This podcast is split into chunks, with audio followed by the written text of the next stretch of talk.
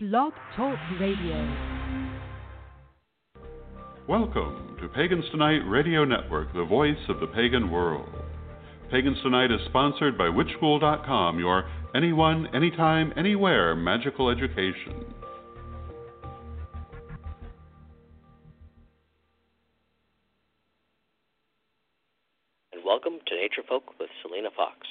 Brought to us every Tuesday evening at 8 p.m. Eastern here on the Pagans Tonight Radio Network. Nature Folk with Selena Fox is a production of Circle Sanctuary's radio ministry program.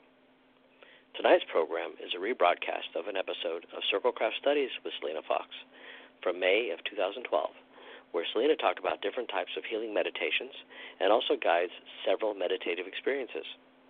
And after Nature Folk, please stay tuned for the other Circle Sanctuary radio ministry program, Circle Talk.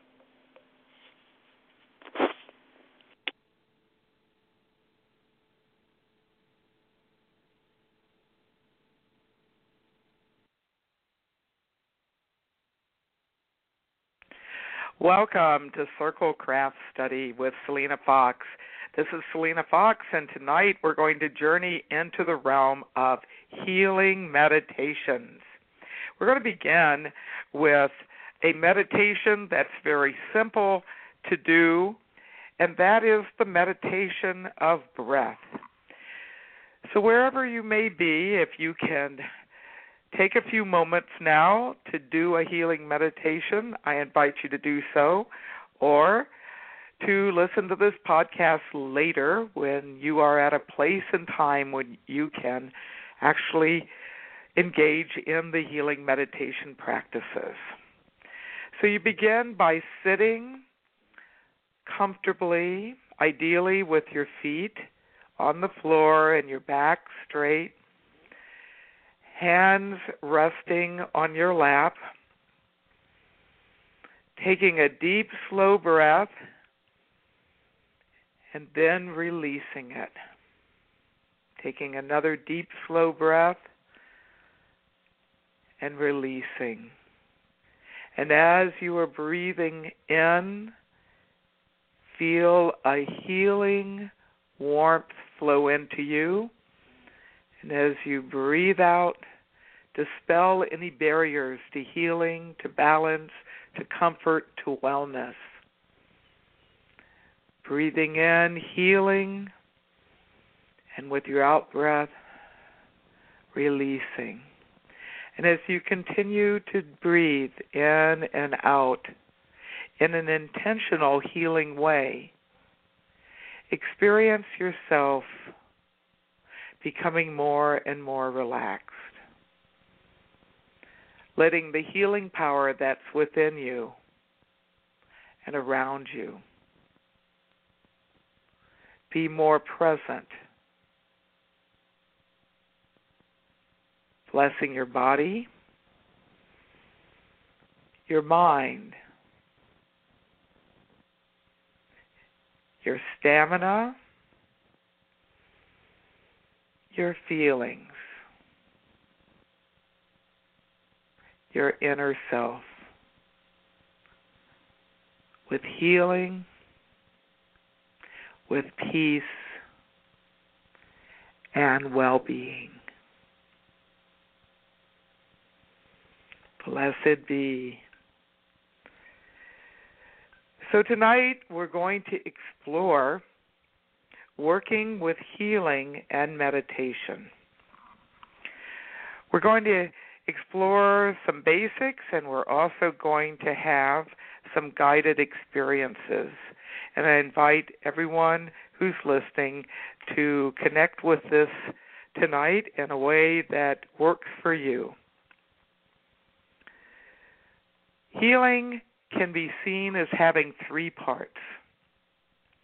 The first part, clearing away disease, dispelling barriers to getting well. It's healing by release. The second part is curing the condition, bringing repair, renewal, restoration. The third part of healing is enhancing well being and sustaining that as one continues on in life journey. Some will do a meditation for one of the three forms of healing. Some will do a meditation that includes two or three of them. Regardless of what the particular form of meditation you're going to be using for healing, it is good to do your healing meditation work in a place away from distractions, a place where you can have some quiet and focus, be comfortable with your body. So you may be sitting or laying down or standing in a place where you can rest your back up, like against a tree or a wall. You can do a healing meditation while you're moving.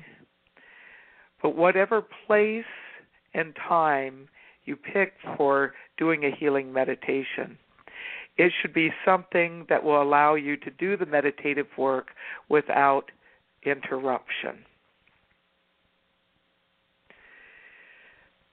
The next thing to do is to figure out a way to start shifting your consciousness from a lot of thinking, from a lot of doing and planning and organizing, getting out of the rational analytical side of mental processing and coming to a place where one connects with inner peace, with the divine that's within self, that surrounds self.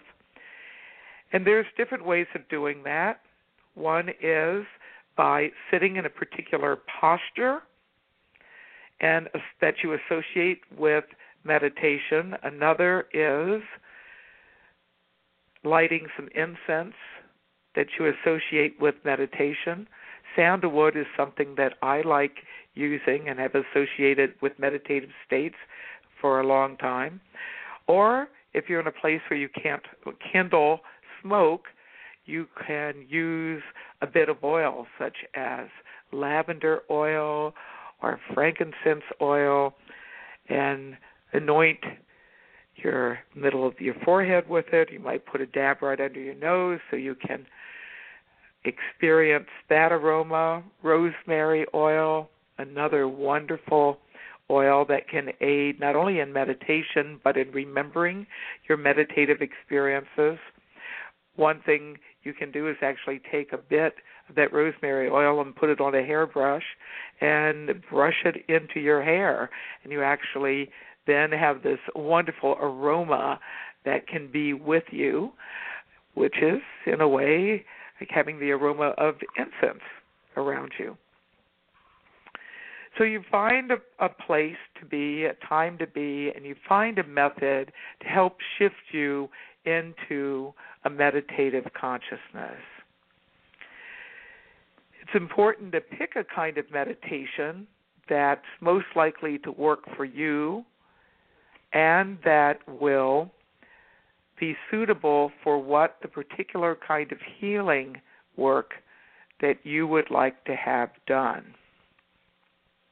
The breath is one of the most common meditative tools you can do the exercise that we began with, where you simply breathe in and breathe out, bringing in relaxation, and as you breathe out, releasing and deepening the meditation. So it's a kind of circular in and out with your breath, deepening your meditative state and bringing greater healing with you. Another form of breath meditation is to take a deep breath in on a four count one, two, three, four. Then holding it for a four count. Hold two, three, four. Exhaling on a four count. Exhale, two, three, four. Then being empty, two, three, four. So, breath completely out, breath coming in, breath held, breath released. That meditation is a bit more complicated, but if you are able to do that kind of rhythm, you will find that that really helps develop the skills of being able to work with breath and breath rhythm. Another type of breath is to breathe in on a really slow breath. Hold it a moment, not necessarily a four count, and then as you exhale, let the exhale go out very slowly and making a sound with the breath.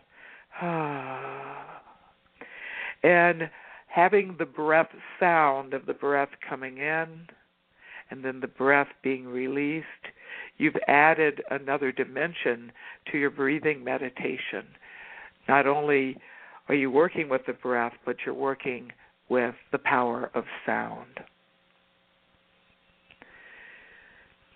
Affirmation is another kind of healing meditation. Affirmation can be a single word, it can be a phrase, or it can be a sentence. Shorter generally works better for someone beginning the use of this technique. And in situations where there is high stress, a shorter affirmation is a good starting place because then that rhythm can be very easily established. And then, if a longer affirmation needs to be woven in, then it can be because the real, a certain amount of relaxation is achieved by working with a single word or a short phrase. So, what are some examples for affirmation? Peace. Peace or inner peace, inner peace, inner peace. You can lengthen an affirmation by calling the quality, by affirming it is within you and around you. Healing is within me. Healing is around me. Healing, healing, healing. Healing is within me. Healing is around me. Healing, healing, healing. Healing is within me. Healing is around me. Healing, healing, healing. So that's an example of an affirmation that's a type of chant. Affirmations also can be sentences. I call forth the wellness that is within me to be with me and to heal me. So mote it be.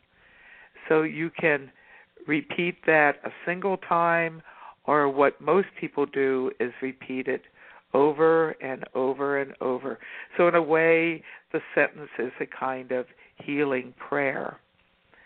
What you do with affirmations is you are working with words, you're working with concepts, and when you're doing it repeatedly, whether spoken or if you choose singing, you have chant, incantation, rhythms, melody when you're using the music, all being healing modalities that can aid your healing meditation.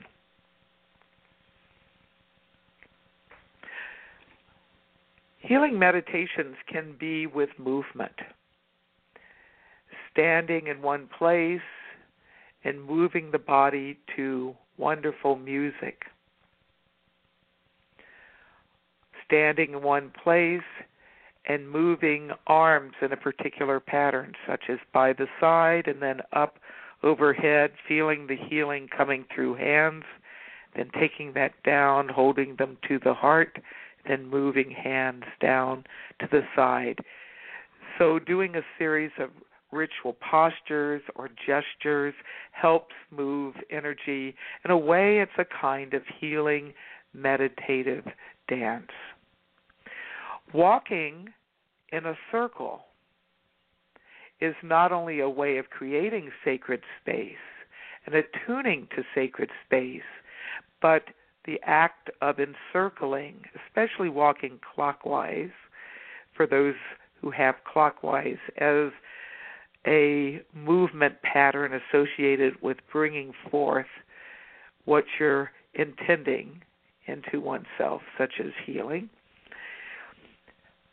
That kind of rhythm and movement can deepen and balance one's own self. Another kind of moving meditation is a moving meditation walking at a natural area, walking through the forest, through a meadow, by the seashore or lakeside. Walking can be done in many places urban, suburban, rural.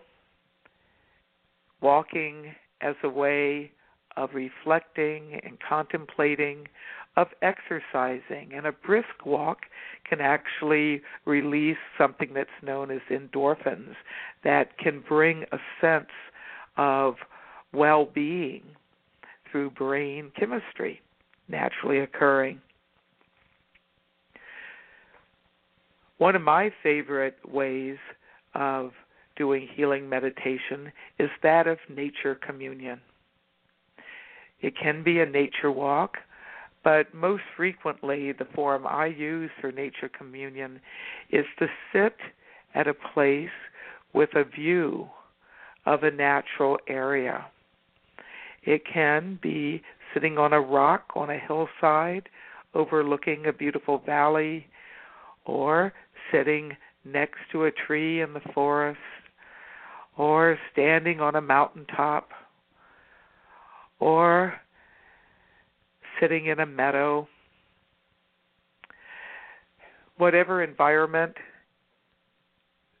honoring that space as a healing place, and being able to let the sounds, the aromas, the textures, the colors, the patterns of that particular setting and the community of life there to give you an opportunity to shift out of human centric awareness into being part of a larger fabric of life, being at one with nature, connecting with the bliss of doing so. That in itself can be very therapeutic. Related to this is doing some form of active horticulture, gardening. Digging in the dirt can be a really powerful healing meditation. Working with plants, nurturing them, working with the aromas and the patterns of different soil textures and greenery another way of communing with nature by participating in agriculture, horticulture, and other forms of working with plants. One of the most common ways of doing healing meditation is that of visualization, of using one's mind's eye to focus on one or more healing symbols or sources And in so doing, having that focused attention on a healing symbol being a form of powerful suggestion within the mind that one is activating more intensely the realm of healing. A meditation that I created a number of years ago, I'd like to guide in the next few moments of quiet.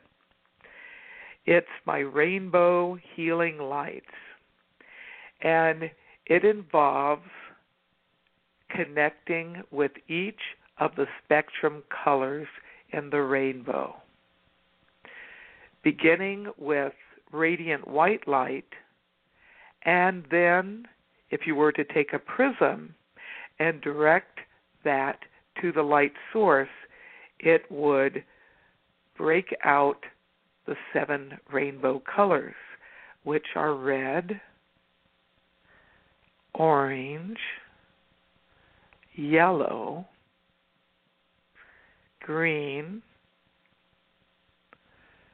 blue, indigo, which is like a deep navy blue, and violet, deep purplish violet, ending with radiant light again. There are different ways of working with this meditation to connect with each of those colors, and I will share one of the ways that I work with. I like the Rainbow Healing Lights meditation because it's a way of being able to focus on individual colors and develop one's power of imagination and visualization. The act of going through the rainbow colors in sequence can be very relaxing and deepening. And we begin with white and then start with the warmer colors and then go through um, the cool, what is known as the cooler colors. And for those who work with chakra imagery, each of the spectrum colors is said to be associated with a different energy center on the body or chakra, as it's known in the East. The root chakra being red, the orange right below the navel, the belly chakra connected with orange, the center right above the navel is connected with a bright sunny yellow, the heart area with a vibrant green, the throat area with a beautiful blue, the center of the forehead or the third eye with the deep blue night sky indigo, top of the head being a purple violet, white being a radiance that's around us.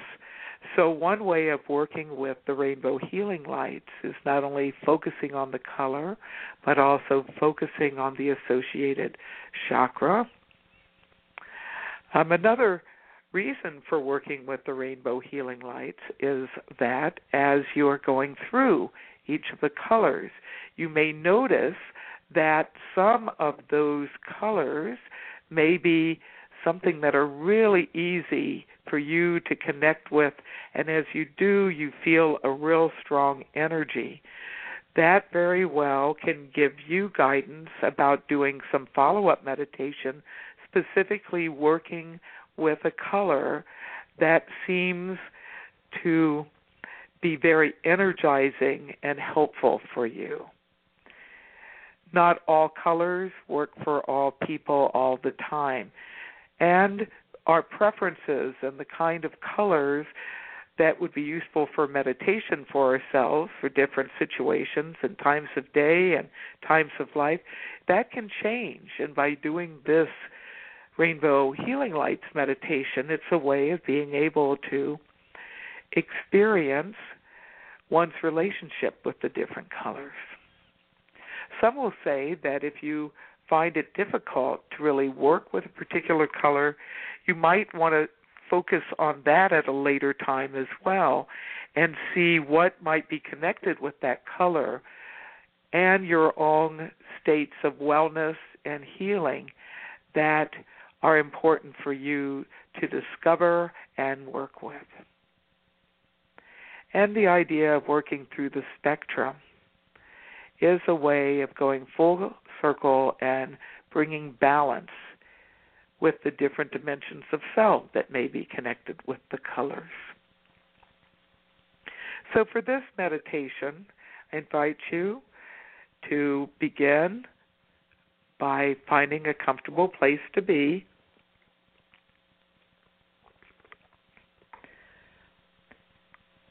Closing your eyes and then using your imagination, call a mental screen up in your mind's eye.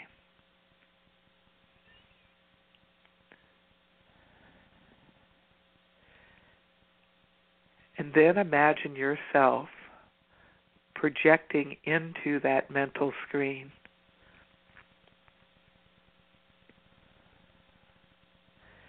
And you are at a place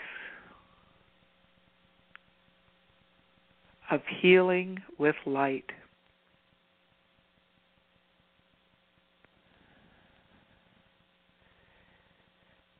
And as you are in the screen, you experience a beautiful sphere of radiant white light coming down and forming around you with you in the center. And you experience this healing light beginning your healing process. Breathing in and breathing out several times, focus on the healing power of the starlight white radiance. A brilliant white.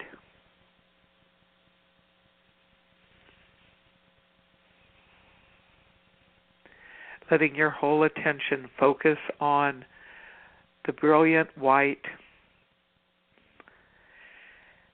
with your own breathing and with the words that are guiding you on your healing journey.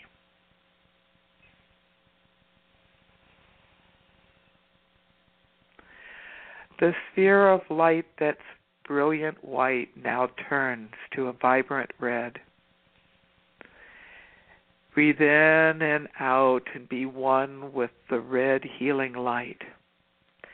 Let it flow wherever it is needed in your body in your mind, in your feelings, in your stamina, in your soul. Be one with the red healing light.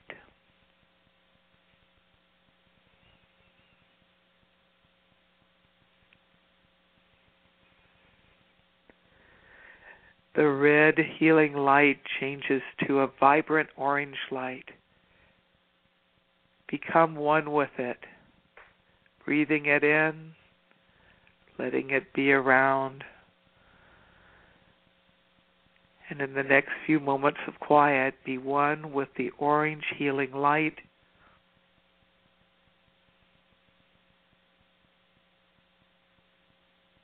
Taking it in wherever you need it.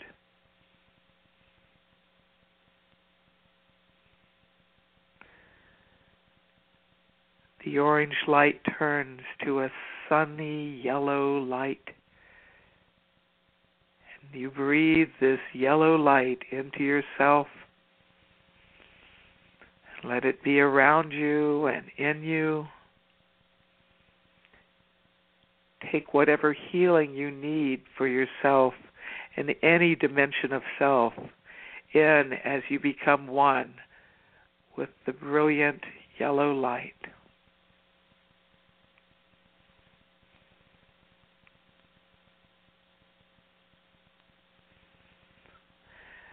Brilliant yellow light now turns to a vibrant green. Green healing light. Breathing it in breathing it in and out, letting it flow in any dimension of self that you need. Be one with the healing power of the healing green light.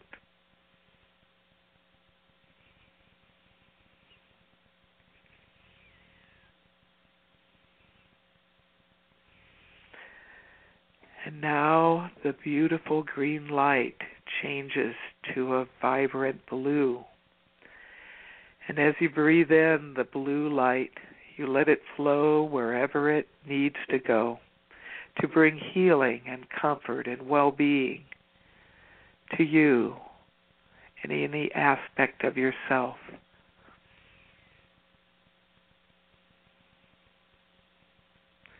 Paying attention to what you experience as you become one with the healing blue light in the next few moments of quiet.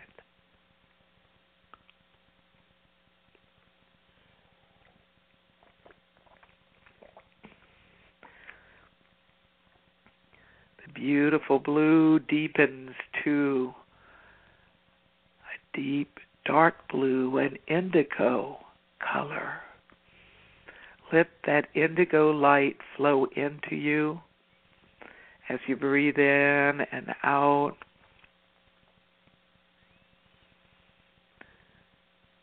Imagine it, be one with it. Let the healing power of the indigo light bless you.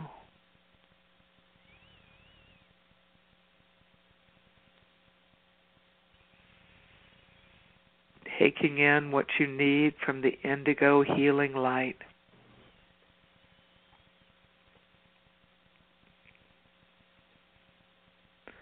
And the indigo light turns into a beautiful purple violet the whole sphere around you is purple violet. You breathe in that light, you breathe it around you. You let that be the focus of your meditation in the next few moments of quiet, taking in what you need.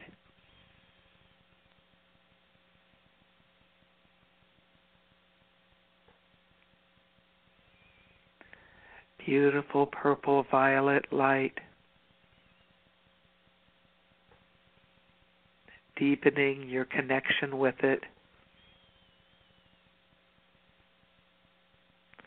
Healing purple violet light.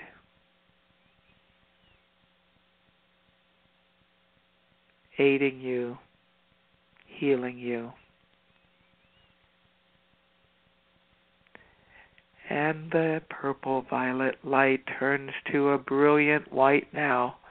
And as that whole sphere around you becomes starlight, brilliant white light, you experience a balance of all the healing colors of the rainbow that you've worked with. The healing powers of red, orange, yellow, green, blue, indigo, violet, all in perfect harmony and balance in the white light of healing, of spirituality.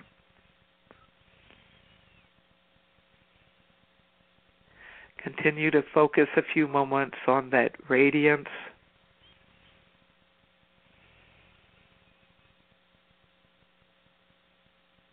carrying with you memories of your experience.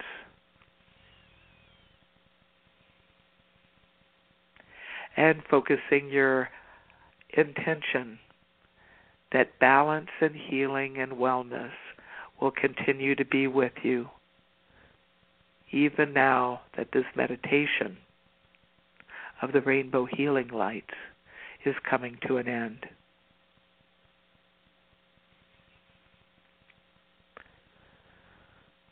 And now hold in your mind a few moments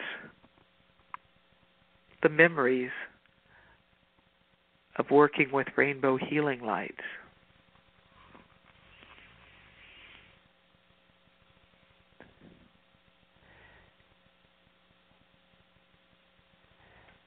And take the power of balance and well being deep within yourself as you continue your journey in this life.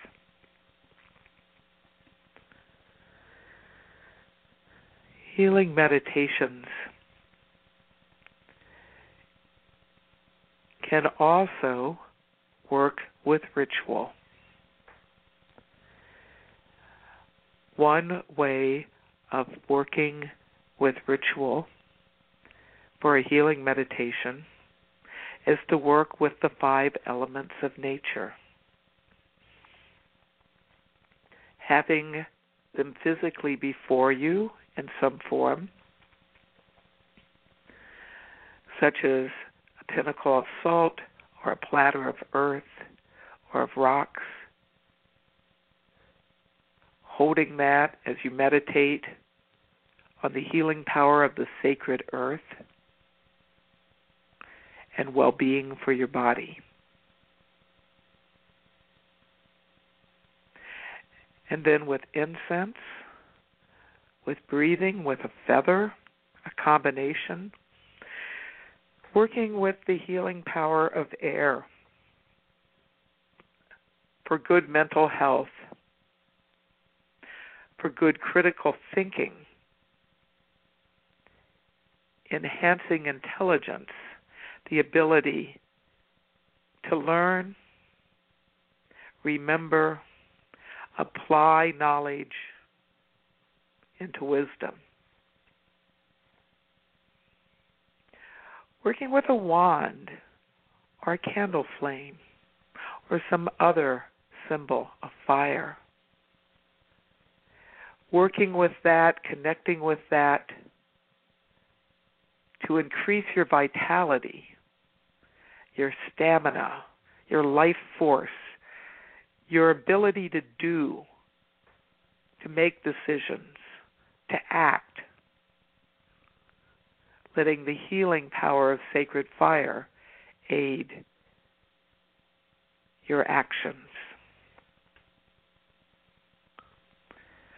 A bowl or a chalice of water, working with that, meditating with that, to bring healing to your emotions, your relationship life, clearing away sorrow and pain and anger and fear, soothing and comforting, water for peace and joy, water to connect in better ways with loved ones, for understanding and empathy, compassion and sympathy, working with sacred water for emotional and relational healing and well being. And then for spirit, a symbol of spirit, such as a beautiful clear quartz crystal. Spirit that connects the other four dimensions together of body, of mind, of will, of emotions. Spirit, that is soul, spiritual well being, working with the crystal for balance, for integration, for dispelling what's not needed, for bringing what's nurturing, for sustaining the healing.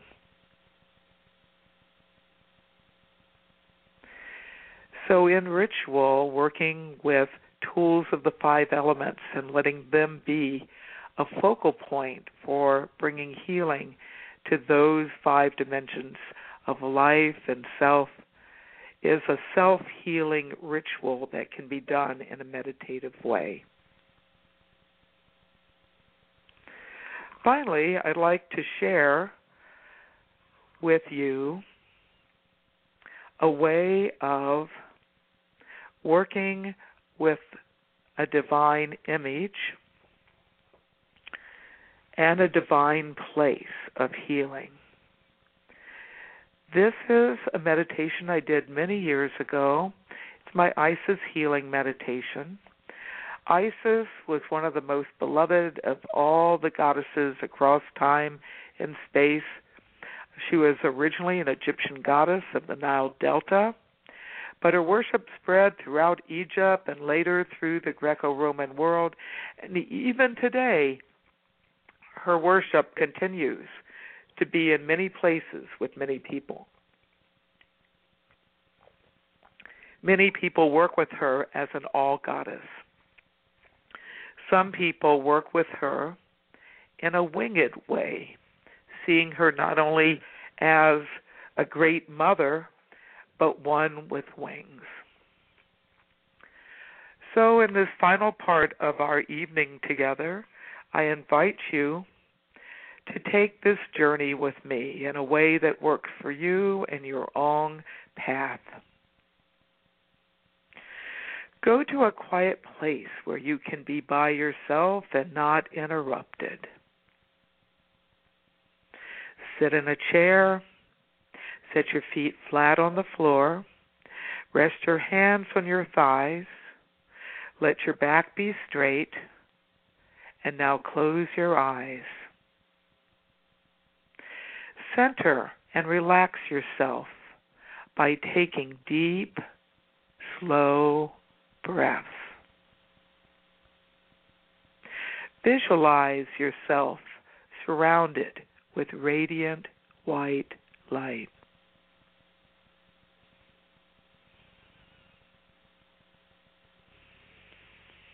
When you've finished these preparations, start imagining yourself journeying with your imagination to a healing temple to receive healing for yourself. Imagine that healing temple, that healing place coming before you in your mind's eye. Let it form, and then imagine yourself entering that space. Stand before the temple's main gateway, doorway, or threshold and spend a few moments looking at the shape, the size, the color, the design of this doorway, and the exterior of this temple place.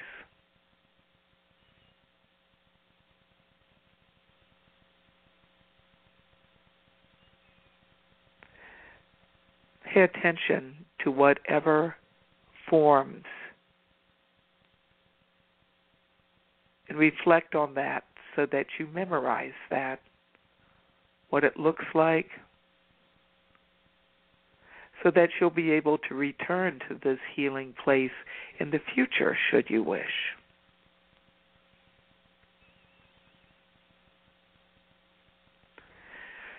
Now, when you feel ready, start reflecting on the healing you need and you seek.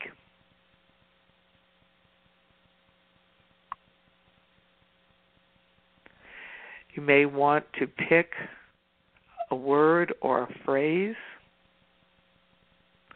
to summarize some aspect of healing you look to have.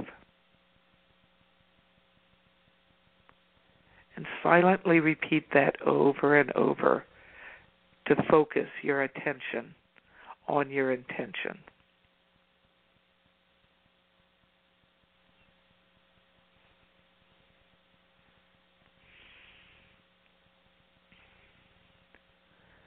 Now, when you feel ready,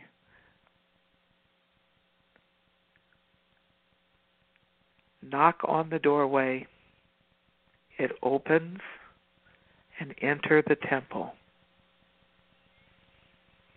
And as you enter the temple, you see the great goddess Isis. She stands facing you. Her winged arms are outstretched. She is radiant. Healing love, energy emanates from her body and it fills the temple.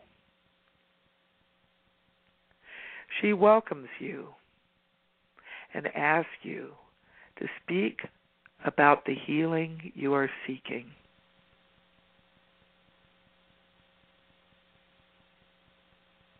You tell her what you want to receive healing for.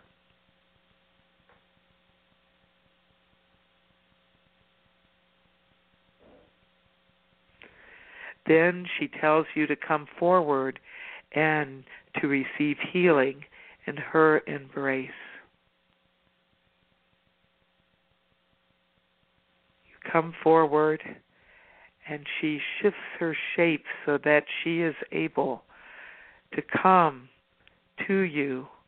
She holds you to her heart, gently enfolding you in her winged arms and in her love and in her healing power.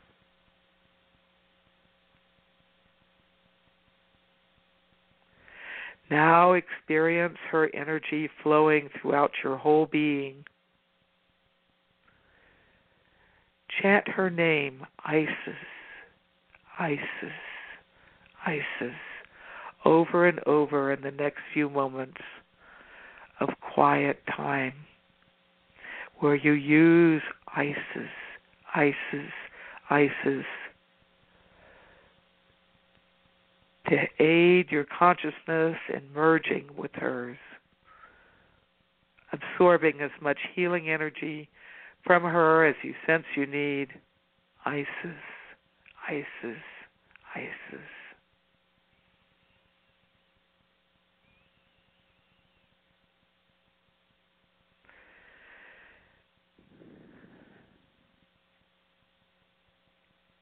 when you have received what you have need, Isis opens her arms again. She stretches them out at her sides. And now you stand before her with your own arms outstretched. You give thanks to her.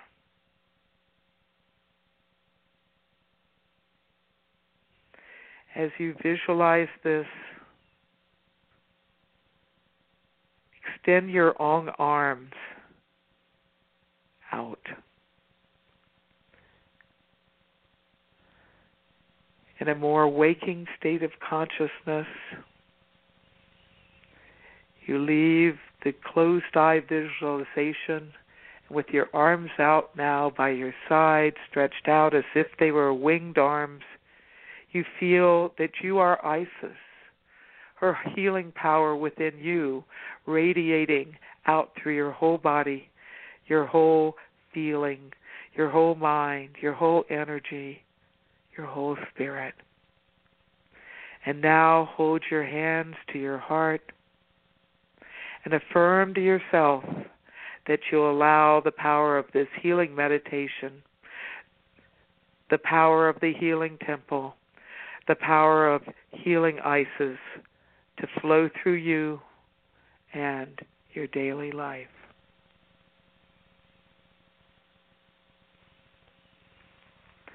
Now taking some deep, slow breaths.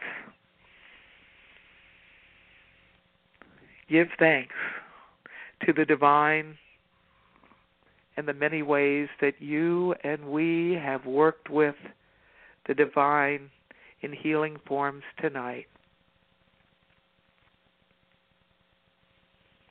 We give thanks to the healing power of breath. We give thanks to the healing power of affirmation. We give thanks to the healing power of movement.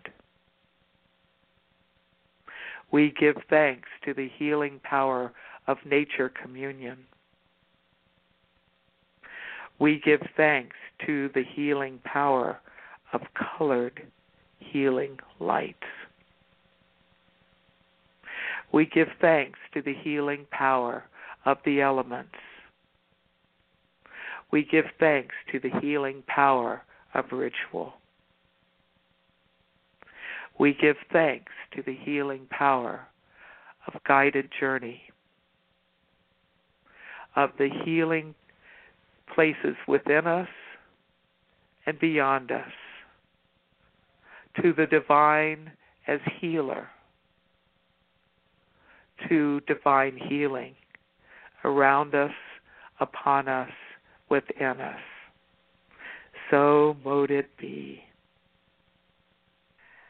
Well, I am very thankful that we were able to explore the realm of healing tonight. I welcome feedback via my main Facebook page. Um, you can go to the place where I posted the link to this show and make some comments there or post some other comments.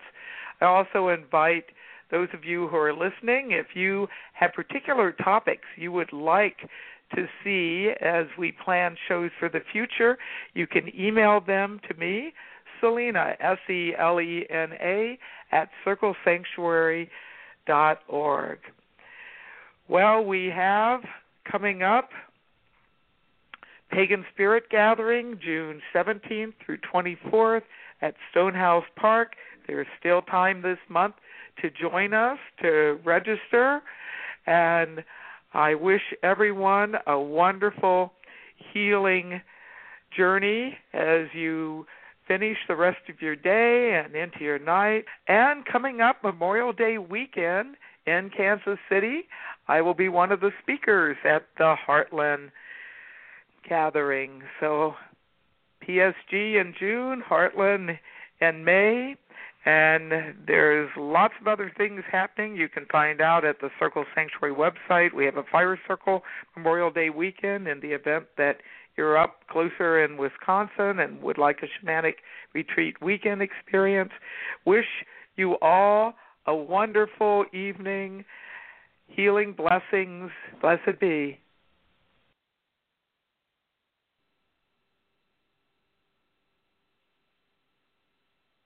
and that was an encore edition of Circlecraft Studies with Selena Fox. We would like to take this opportunity to thank the Witches School International for their Pagans Tonight radio network for allowing Circle Sanctuary this opportunity to connect with the community. And now we will transition with The Wheel. Actually, we're going to transition with The Cauldron Born by Dave the Bard. The Cauldron Born by Dave the Bard. And then after that, we have a live edition of Circle Talk. So stay tuned.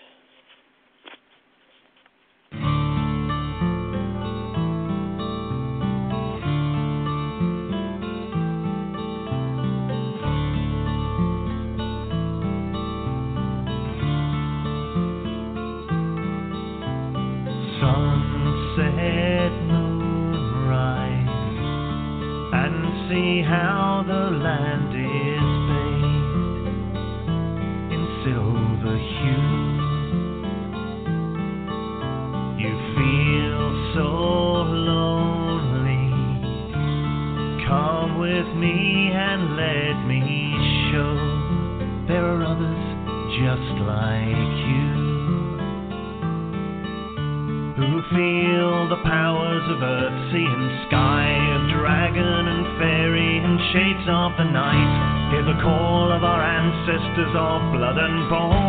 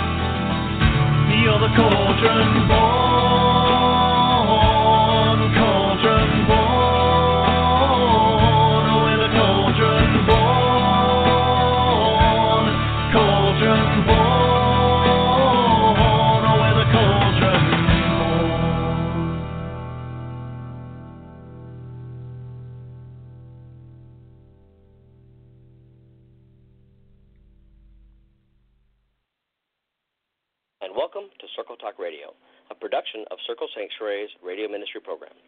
Join us here every Tuesday evening at 9 p.m. Eastern, following the Nature Folk program with the Reverend Selena Fox, as we discuss various topics of interest to the pagan community. Circle Talk Radio is hosted on alternating weeks by Circle Sanctuary ministers Jeanette and David Ewing and Circle minister Deborah Rose. And before we begin, we would like to express our thanks to the Witches School International and the Pagans Tonight Radio Network for allowing us this opportunity to reach the community. For more information about Witches School, please visit them on the web at www.witchschool.com. And for more information about Circle Sanctuary, please visit us on the web at www.circlesanctuary.org.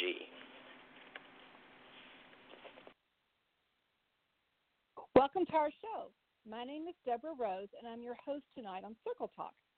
Tonight, we will be talking with Reverend Reverend Higginbotham.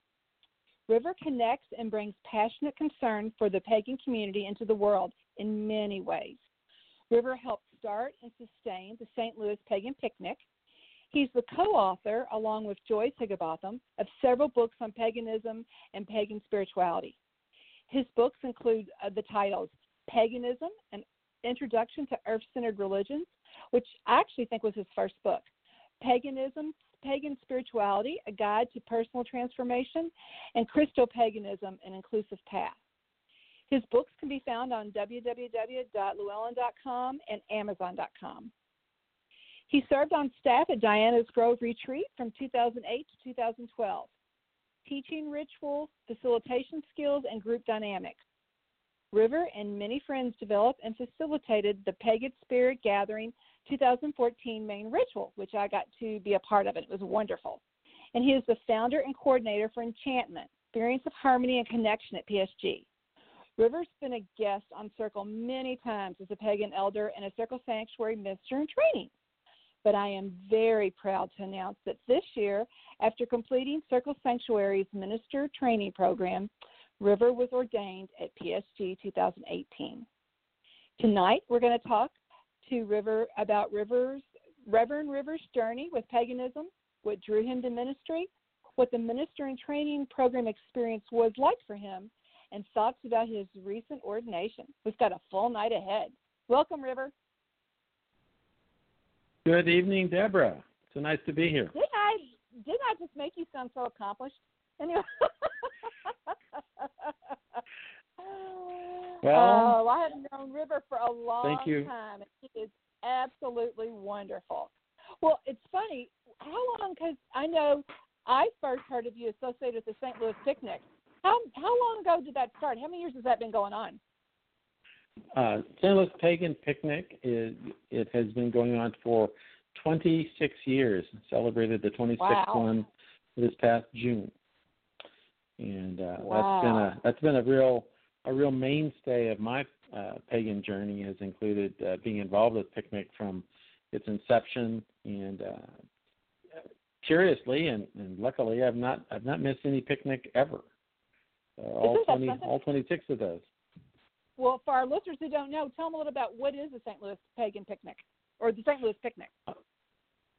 Yeah, we it's called uh, St. Louis Pagan Picnic, it is uh, in St. Louis, Missouri, uh, held the first weekend in June.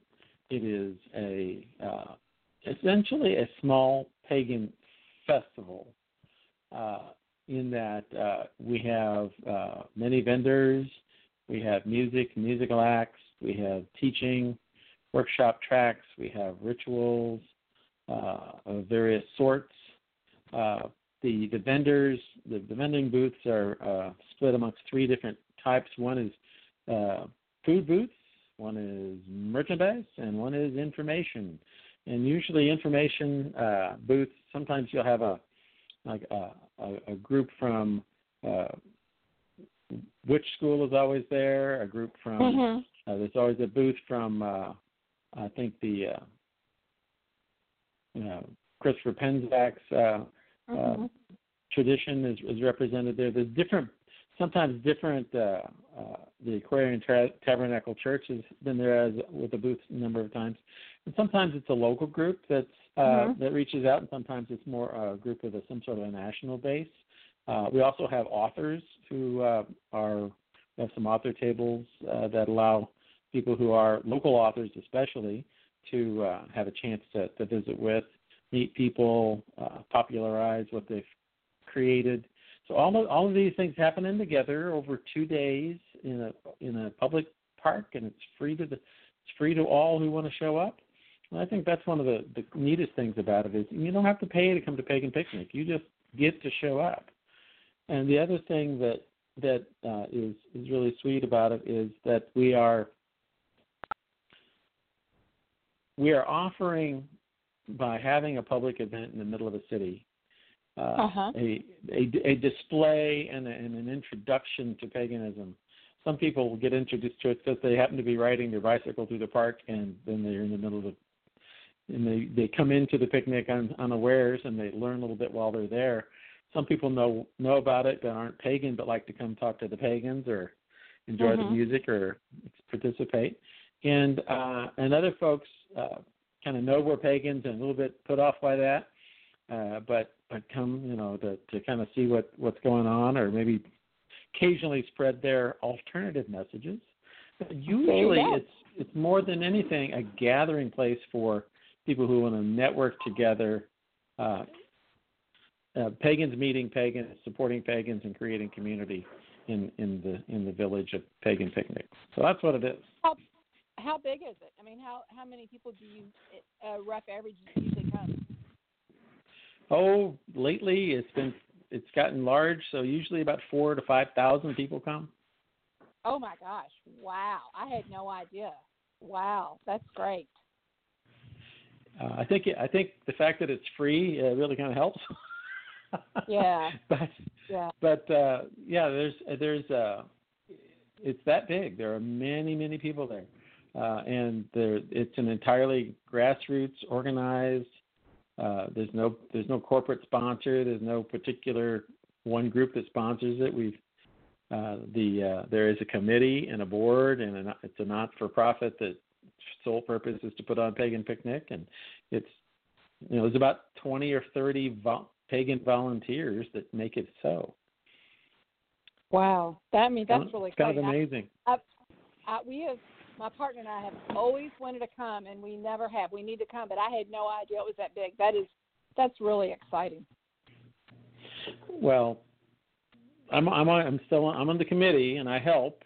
And uh, Deborah, if you if you come to a picnic, then we will put you to work and we will let you ask you to teach and ask you and ask you to offer some workshops and and be uh, be your uh, very uh, proud and and uh, effective pagan priestess self. We're so funny. Well, I know you mentioned you have several authors there. You are also an author. How did that process? When did you publish your first book? The uh, the first book uh, came out from Joyce and I in uh, 2002, and as you Mhm. mentioned in the intro, uh, it is called uh, Paganism: An Introduction to Earth-Centered Religions. Mm-hmm. And uh, when when Joyce and I uh, decided to uh, decided to put a book together, we felt like there. We didn't just decide to put a book together. It's more like we were we were involved in teaching and teaching uh, Mhm. paganism to uh, to people who were interested in exploring it. Mhm. And uh, and in our experiences teaching them, uh, we kind of kept refining how to how to teach it, refining how to teach it, and learning a lot from the teaching process. And and we kept writing down our outline for teaching more and more carefully and thoroughly. Mhm. And then eventually, uh, eventually we decided, you know, we could just put it all down in one place and save ourselves, you know, some time and energy. And and we felt as as we as we had this idea for for an outline for for something like a book Mhm. that uh, there we looked at the at the books available in paganism, and we knew that we knew that uh, there were many books available uh, that were very tradition specific, uh, Mhm. but there were not very many books that were just on paganism. So we Mhm. we said, you know, we think there's a need here for something that would be a a uh, an introduction to paganism as a general movement and a general umbrella term but not a specific tradition because there's a ton Mhm. of traditions that fit under the umbrella term of paganism. And you know, there are people that I would say are pretty much pagan, but don't choose to use the term pagan. Uh, for Mhm. for example, uh, the the the Norse, the the heathens, they use the term Right. heathen.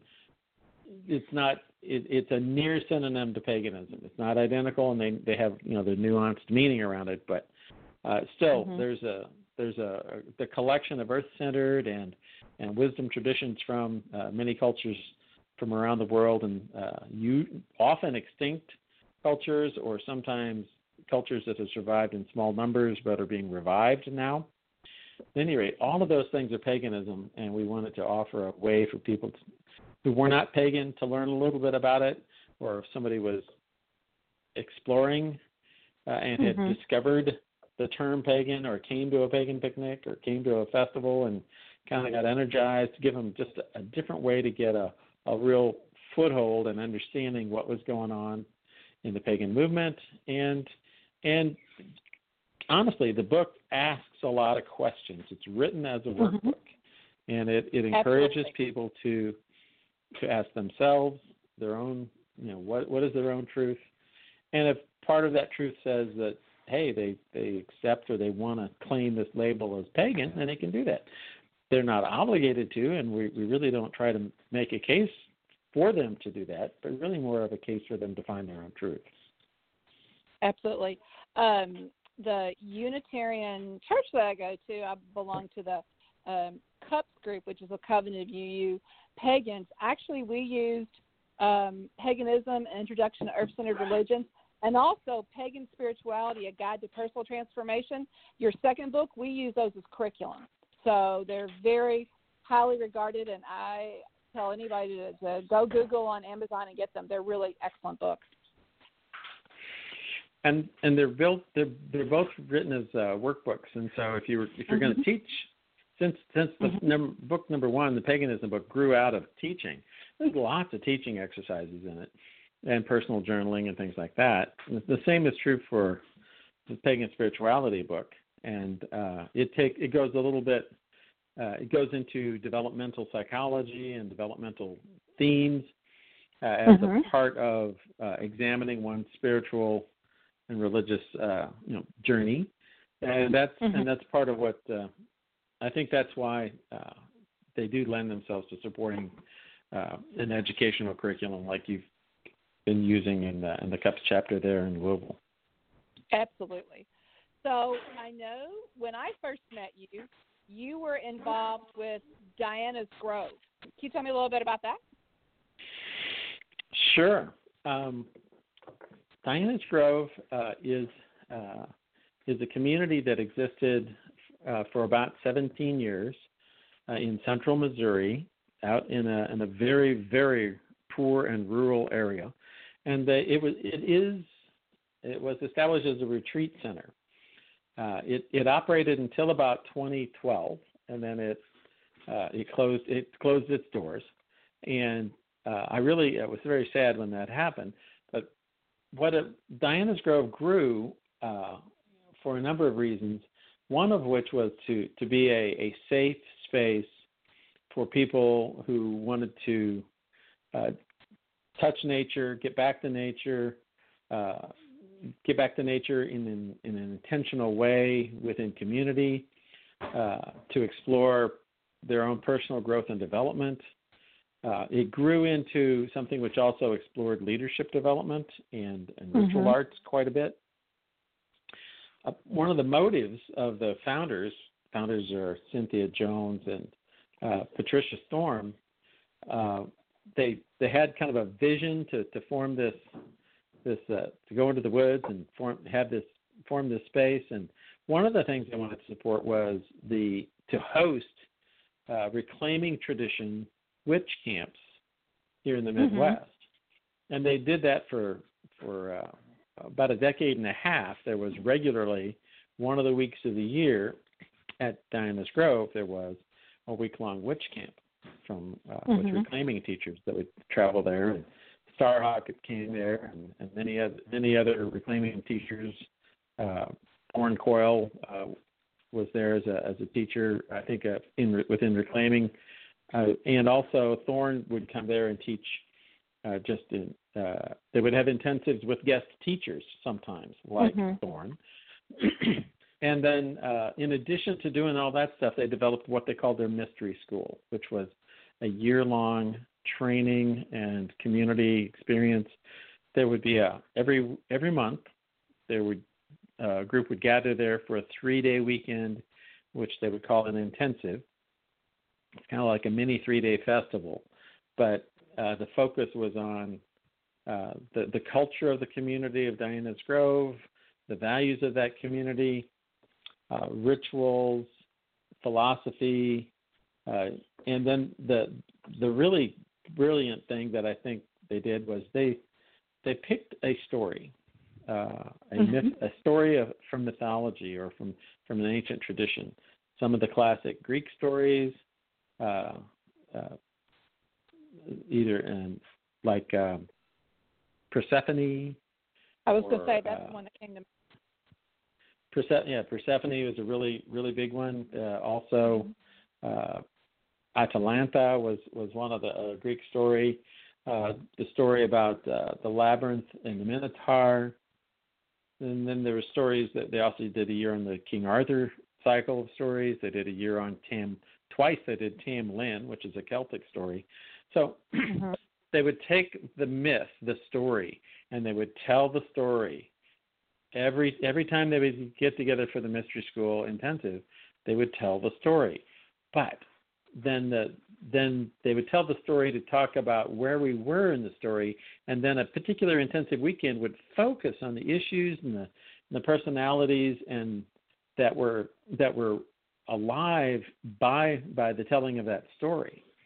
Like mm-hmm. in the King Arthur year, they would talk about the incident for young Arthur and the sword and the stone, and and when you know when when Arthur as a page assisting his his uh, a senior knight, you know, pulled the pulled the, the the sword from the stone to help out his uh, you know help his his uh, the the knight for whom he was the squire. It turns out he did this miraculous thing of pulling the sword out of the stone, and now he was supposedly the king, which brought its own trouble. So, like, when when if you picked up a sword that wasn't yours and and had it for a while, and then realized that you need to set that sword down, and that's not your sword. So that's the kind of psychological exploration we would do at a at a mystery school weekend. And then the and then the thing that we would do that really kind of hooked it deeply into our my pagan approach is we would have rituals and we would do rituals each night that would be created fresh and be uh, part it would be very very relevant to the story it would ask people questions and provide people opportunities to face challenges within the ritual space related to the psychological lessons that the story was telling in that particular month. It, it Mhm. was a very powerful experience to be part of that community for a number of years. Um, toward the, I went through a leadership training program known as uh, Rites of Passage program, which is a, essentially a year of deep student training, student teaching, Mhm. and uh, then I also served on the staff of Diana's Grove, helping to facilitate those intensive weekends for about the next five years. Yeah. You have such strong um, ritual skills. Do you think that's really where you honed your ritual skills? Yeah, there's no doubt about it in in my mind. Um, I was attract I was attracted to theater and things when I was uh, a youngster and in grade Mhm. and middle school and high school, but and and uh, I will I will I do say that uh, a little bit of theatrical background training or inclination is very helpful in in a ritual context in many cases. Absolutely. And uh, and I also sang a lot when I was uh, in grade school and high school. so singing is a good thing too for rituals, by the way Mhm. can be. So uh, I I had been involved in a number of different kinds of pagan experiences and gone to festivals and enjoyed dramatic ritual and, and uh, meaning me, rituals that had stories or that were were challenging in a in a psychological sense, not so much not so much manifesting and magic, but more Right. personal transformation, personal growth. Right. And you know, some rituals aim for that. Some rituals aim for some some kind of manifestation uh, Mhm. beyond the intra-personal manifestation of growth. But the uh, so because these the intensives that uh, Diana's Grove used uh, pagan ecstatic ritual as a cornerstone part of the practice, it's something Mhm. we did a lot. And not only not only did we do it a lot, but we we learned we learned as a community of participants how to support uh, that sort of ritual because the the rituals that we would do would not be uh, they would never be scripted. They would Mhm. always be uh, spontaneous and uh, extemporaneous in, in what was said. Now we would we would often kind of in a if you're familiar with the reclaiming tradition, often the uh, the creating of the sacred space or the creating of the uh, calling the elements and, and bringing in you know, deity and all that would, would often be done in a reclaiming style, which is a, which Mhm. offers a lot of uh, flexibility in and of itself. Right. In con- in contrast to you know there are plenty of traditions that have a very standard way of doing their invocations and standard way of doing the circle, and the having a having a consistent standard form has its benefits, uh, Mhm. and uh, certainly many traditions enjoy enjoy that and choose that. But an ecstatic ritual experience where the the form and the outline is is just a sketch, and there, there's a lot of room for individual expression within it. It gives it it it, it uh, brings forward the the value of uh, it brings forward the value of inclusion into the ritual space, such that Mhm. uh, a lot every many people can have an opportunity to do some part of it. Uh, Right. I think if you go back into old, older uh, or more more traditional with a capital T Gardnerian sorts of rituals, often that's you know it's deep, it's magical, it's it's it's even it's serious often, but you often have one or two or or you know several leaders doing the work and and and everyone else in the circle participating, but but not not speaking, not not in a leading uh, capacity. Flip that around to reclaiming and ecstatic ritual.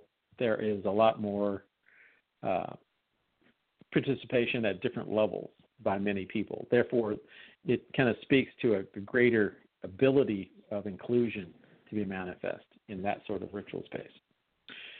So And all of that, all of those- that. mhm. Go ahead. No, go ahead. So all of those experiences that I had helping facilitate ecstatic ritual, uh, either helping facilitate it or just being part of it, uh, and I, and I really I really feel blessed that I, I stepped through it in a, in a in a kind of a sequential fashion where I was a participant only at the beginning, and then I entered the training program and I began to understand uh, what they were doing, and also I'm a, I'm kind of a geek about this. I'm a geek about group dynamics and a geek about the ritual process and what's going on. And so I really wanted to know how it worked. I, you know, my in my day-to-day life, uh, when I'm uh, when I don't have the pagan uh, hat on, uh, I'm an Uh-huh. engineer. I've got an engineer's background training, and um, I've been a professional engineer for 30 years.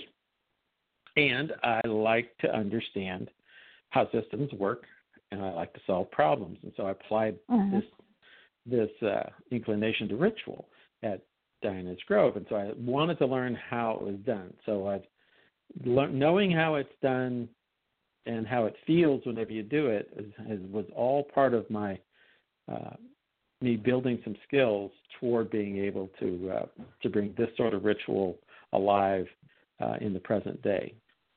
Mm-hmm. And I will attest that you used those skills um, when you facilitated the main ritual in 2014, which was wonderful. Um, how did that come about?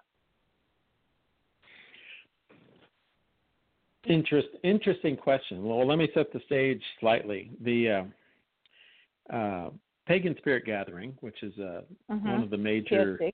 major events that uh, PSG that Circle Sanctuary sponsors, uh, and it you know it's really it's really one of the it's the, the biggest individual manifestation event that that uh, Circle does, uh, and it, it's really I, I it's a lot of fun. I go to PSG like every year. I think I've gone every year since 2010, and I think I've been to you know 18 different PSGs over over the last uh, 25 or 30 years. so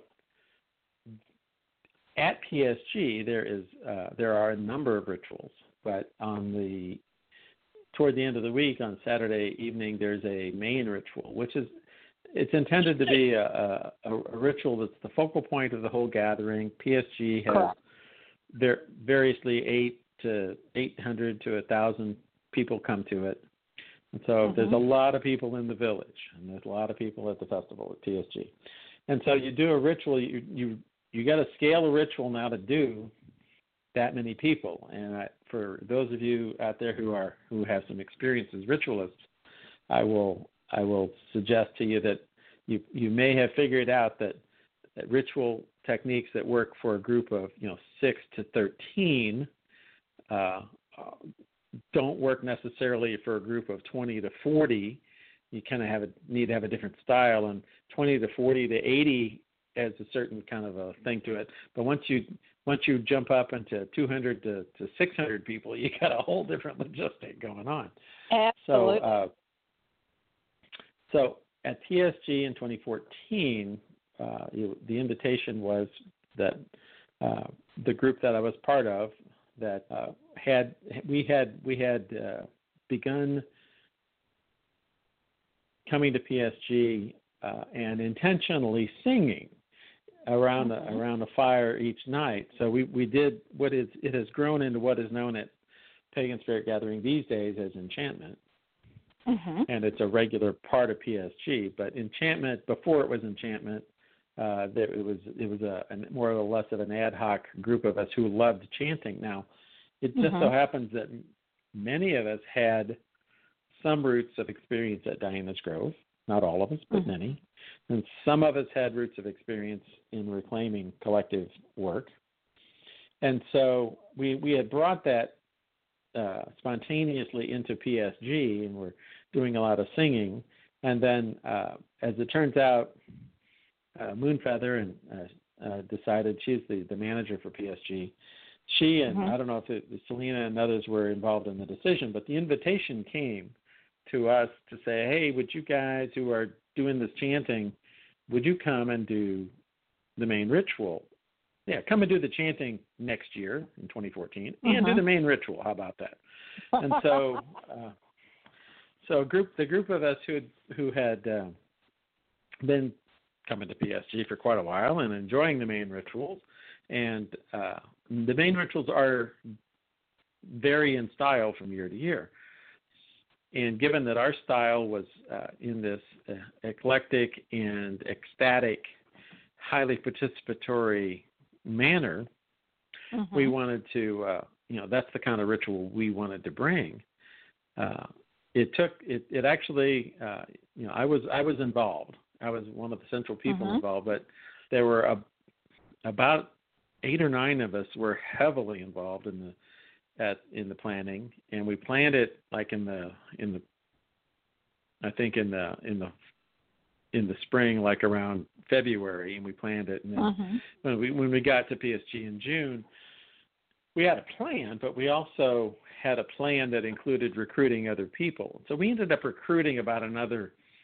uh, ten to twelve uh, Mhm. to twenty people. So there was about a, a group of approximately thirty of us who kind of had the idea of how to do this, uh, Mhm. and uh, it took it whenever you're doing something as large as let's just call it a 400 person ritual it takes a number of and you want to make an ecstatic ritual it takes a number of you in the uh, kind of to to be the master of ceremonies to help move the energy and tell the story and lead the lead the chants and do the singing lead the singing get everyone involved so uh, uh, the the ritual was uh, themed heart and harmony, and part Mhm. of part of the the doing of that was uh, we created a a very large uh, heart shaped Mhm. shield, and this heart shaped shield became the the focal point for the ritual. Like a lot of rituals do have a focal point. point, and we uh, we we had that shield uh, at the at the tent where we did our singing called enchantment, and we Mhm. encouraged people to uh, enter, in, it became a community art project. The shield did uh, with prayers and blessings and intentions woven into it, uh, painted on it, tied to it. Uh, all of, you know, a lot of different a lot of different uh, bits of individual magic came together into the symbol of community magic. And then we, we had, as is often the case at PSG, we would have a long procession into the ritual space, and this this heart shaped shield was held high and led the procession, and uh, and we as that procession snaked across the ground at the Stonehouse uh, site. That's where this PSG was that year uh, in northern Illinois. Uh, then and we snaked in toward the ritual uh, circle. I some of my uh, my I was part of the procession, uh, part of the group of uh, actually five guys who were holding the the shield up The really heart. high, Yeah. the heart, the heart, uh, and uh, so you know my experience was you know trudging along and moving moving a little bit and you know there were chants going on and trying to keep the heart where it was supposed to be and and everybody there were other people uh, behind me uh, supporting the singing and the chanting in the in that procession. And then and then there were others of our team who were in the circle uh, getting ready to receive this you know mass of people about to walk in there and uh, Mhm. several of the folks there looked out there across the dusk and said you know oh my god oh my There you that's go. here they here they come. Oh goodness. Oh goodness. Uh, and and and that was uh, you know the heart came in and we circled around and cast a circle, called quarters, uh, and then did some some community magic together about Mhm. how how we you know we bring our heart and we merge it with the hearts of others. And in that in the heart and the harmony of that uh, that's where we make the magic of community. Uh, Mhm. and and that was it was really it was really a cool cool experience for me. Uh, and uh, I was very uh, very honored to be asked to to be part of it and very honored to work with a fabulous team of people. Uh, I mean it's you cannot do such a thing by yourself you actually need a team of people who are who understand principles of of moving energy in a large group and uh, and are and are able to you know charismatically engage and create uh, the the right conditions for for a community magic of that sort to arise. Absolutely. Um, you were you have been so accomplished. You are an author. You are a well-known ritualist. Um, what called you to ministry? Well, um, I think I think part of several reasons kind of uh, come together for that for me. Uh, I, I spoke about uh, you know, Joyce and I taught from early on, and that led to the books. Uh, and uh, I think I think we felt that there is a, a particular potential in the pagan movement, a potential Mhm. to uh, you know, first of all, just to be to be a welcoming alternative way of life, uh, in in a religious sense, uh, an alternative to the to the to the religions that are also out there in the world that uh, may not be as satisfactory for for some individuals. Most most of the pagans I know were either raised that way or they were raised Christian and shifted Absolutely. a smaller category, smaller group shifted from Christianity, but not entirely. And then those would be what, the ones that might uh, that might claim the term Christo-pagan, which was what our third book was about. But the um, the that paganism has a potential. I think is is a, is a true thing. I enjoyed very much my time and working through Diana's Grove, but as I mentioned, it, it uh, the the ladies who founded it and the community itself dissolved after 2012. So that kind of left me left me in a little bit of an open space. Uh, I had been involved in Pagan Picnic early on, uh, but also stepped back from that after about the first 10 years. Uh, and so there was a time, really, the time before Diana's Grove for me was heavily involved in St. Louis community, community organizing, pagan picnic, teaching. During Diana's Grove's era, I was focused on Diana's Grove teaching and writing. But uh-huh. then when Diana's Grove uh, declined, um, number one, I was I was sad that that community no longer existed as it did. And the other thing was uh, I got back involved in St. Louis Pagan Picnic, which I am heavily involved with today. And while I am heavily involved with it today, my goal is actually to, make sure that uh, that the next generation takes the reins effectively and and uh, and keeps it moving forward. Because I'm I'm getting old enough that that's I don't I don't want to carry that that piece of it. Uh, mm-hmm. I want to support it like heck, but I don't. But I want to do more advising and less doing. Right.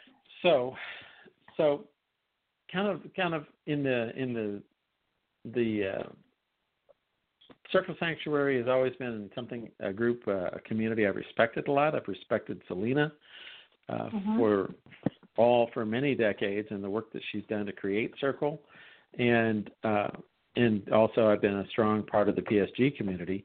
So I kind of looked around to see. I knew that I wasn't done serving the pagan community, but I was trying to figure out how how to manifest that best next. And uh-huh. it occurred to me that the that uh, that the the many people I knew who were part of Circle, who were already Circle ministers, were really a good good group of people. I mean, clearly, uh, you're you've been through that program, and hmm. and and I met I met you at PSG's Absolutely. during d- doing training through the what's known as the Pagan Leadership Institute. Uh, that's mm-hmm. a, a leader a leadership training program that's part of Pagan Spirit Gathering.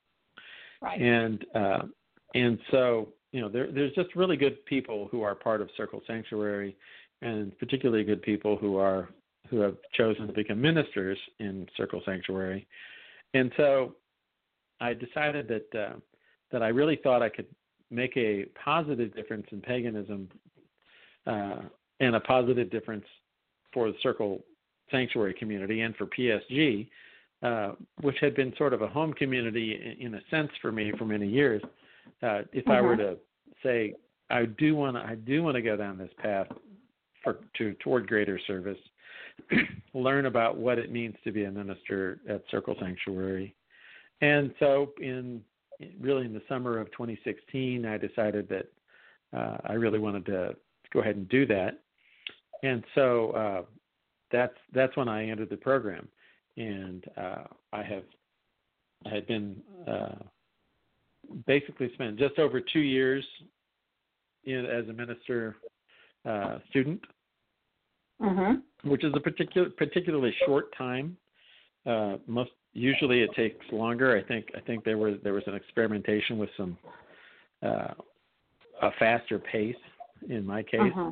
Uh, I don't know. I don't know if it was considered a successful experiment or not, but generally it's a three to it's generally a three to five year journey for somebody who uh, who enters the ministry training program, and and uh, for Circle Sanctuary. And so uh, that's that's kind of, and then I my interest has been in education from way back, and mm-hmm. I can and what I wanted to do uh, at Circle is continue to help with the education and also you know the ritual arts and the and the chanting singing of enchantment all of those things are very important to me and i think that uh, i think it just gives me an outlet for uh,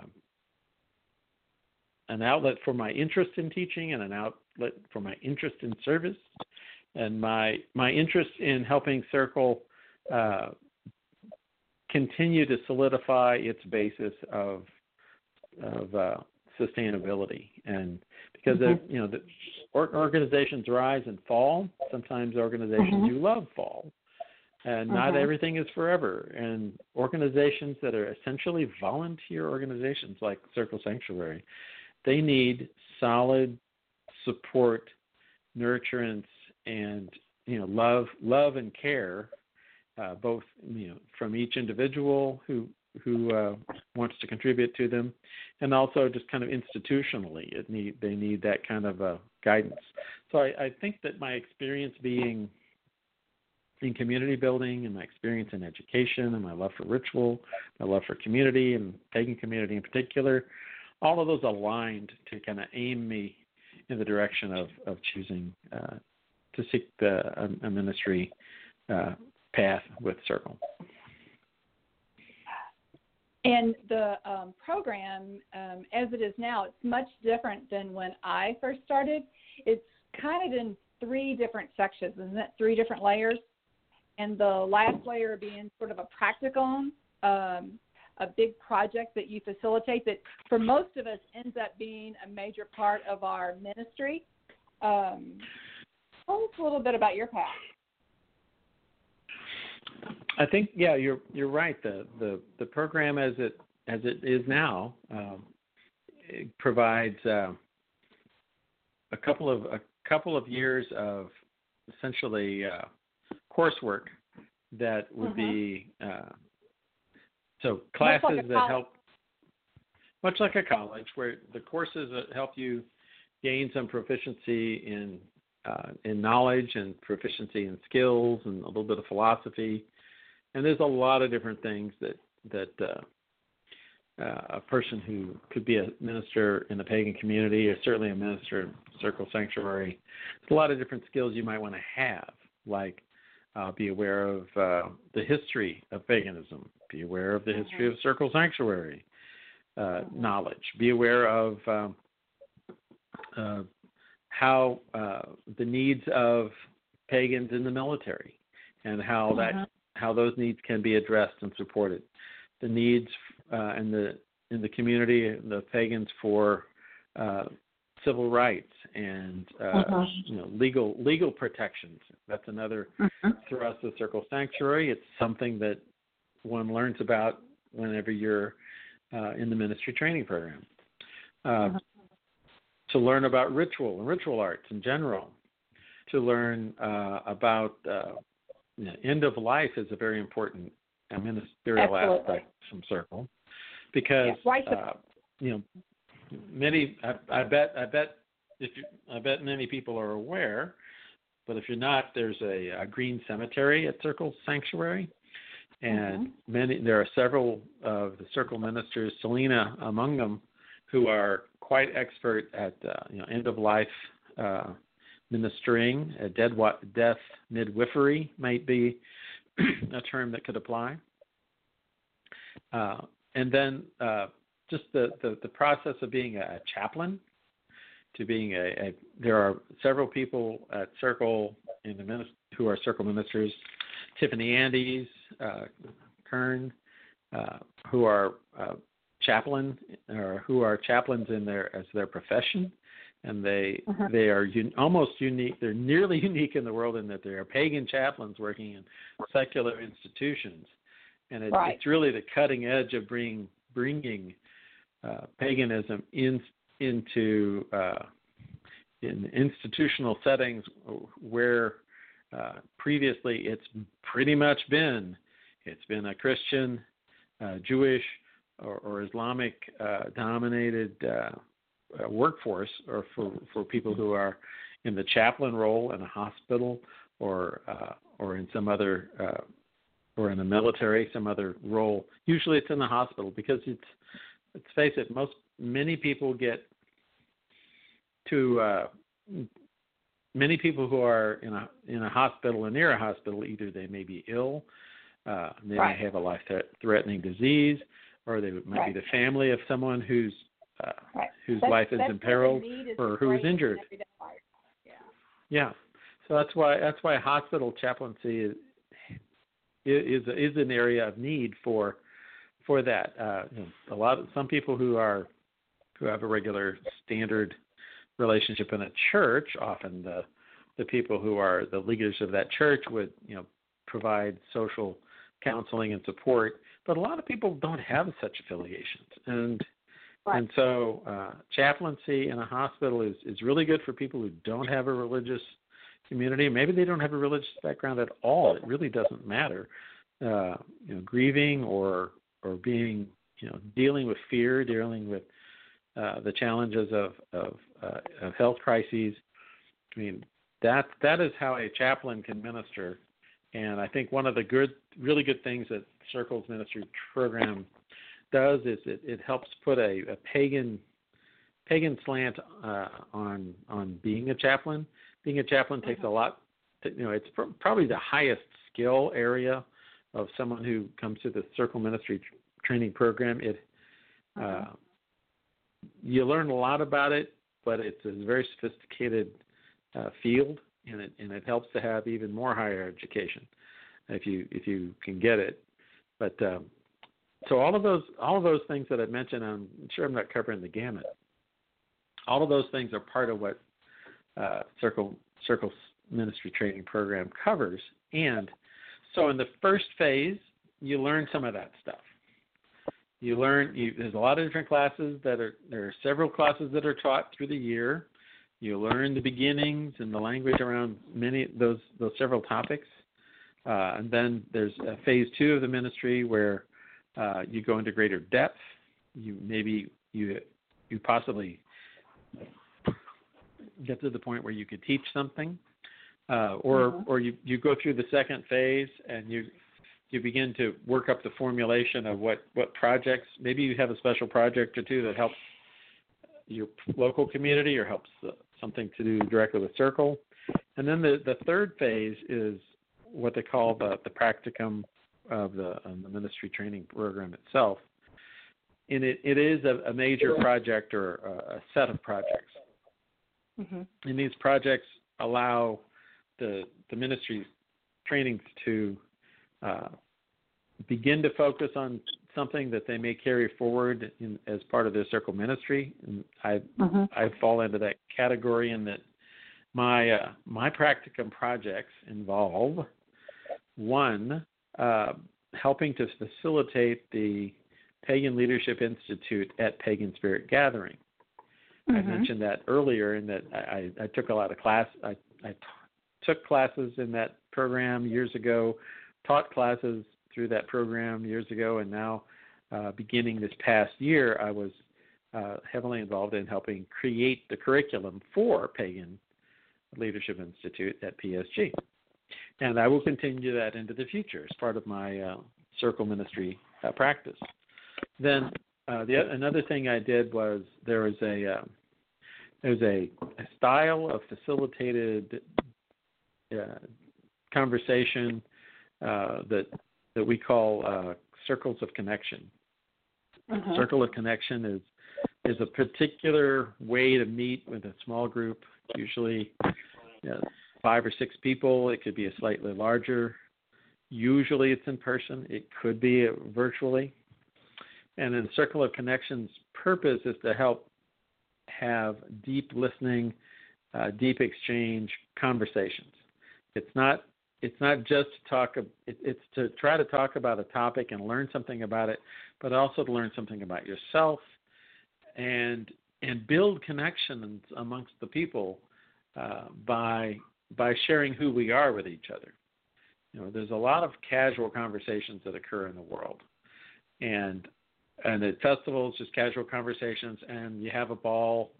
Uh, and sometimes you get into a really deep conversation with someone that where you really connect, and it's and it's good. Those things happen naturally, but you can also uh, you can bend the rules a little bit. You can create a, a, a safer, better space for those kind of connections to uh, to come forward. Uh, the circle of connection does that, and it's a particular technique that grew for me out of some of the things I learned at Diana's Grove. So, circle of connections is is something that I facilitate within Circle Sanctuary, and Mhm. my purpose is to help build build inner relationships amongst circle ministers and uh, and then uh, at the moment that's the focus, but um, to also include ministers in training and to also include other other people interested in just having having a, a better and deeper network uh, connection with each other within the fabric of uh, Circle Sanctuary community or, or at festivals where the Circle Sanctuary that Circle Sanctuary uh, promotes. In their opening, and so the other, about. Go ahead. Mm-hmm. Oh no, I Go was ahead. just going to say in the opening we talked about you were actually ordained this year in 2018 at PSG. What was ordination like for you? It was really it was really beautiful and nice. Uh, we had uh, this was it was conducted at the uh, at our enchantment uh, site, which is a canvas tent, which is kind of fun. We sing under it a lot, so it was nice to be in what for me was a very very comfortable home spot. And uh, had my family was there. Joyce Joyce and Dave uh, came in.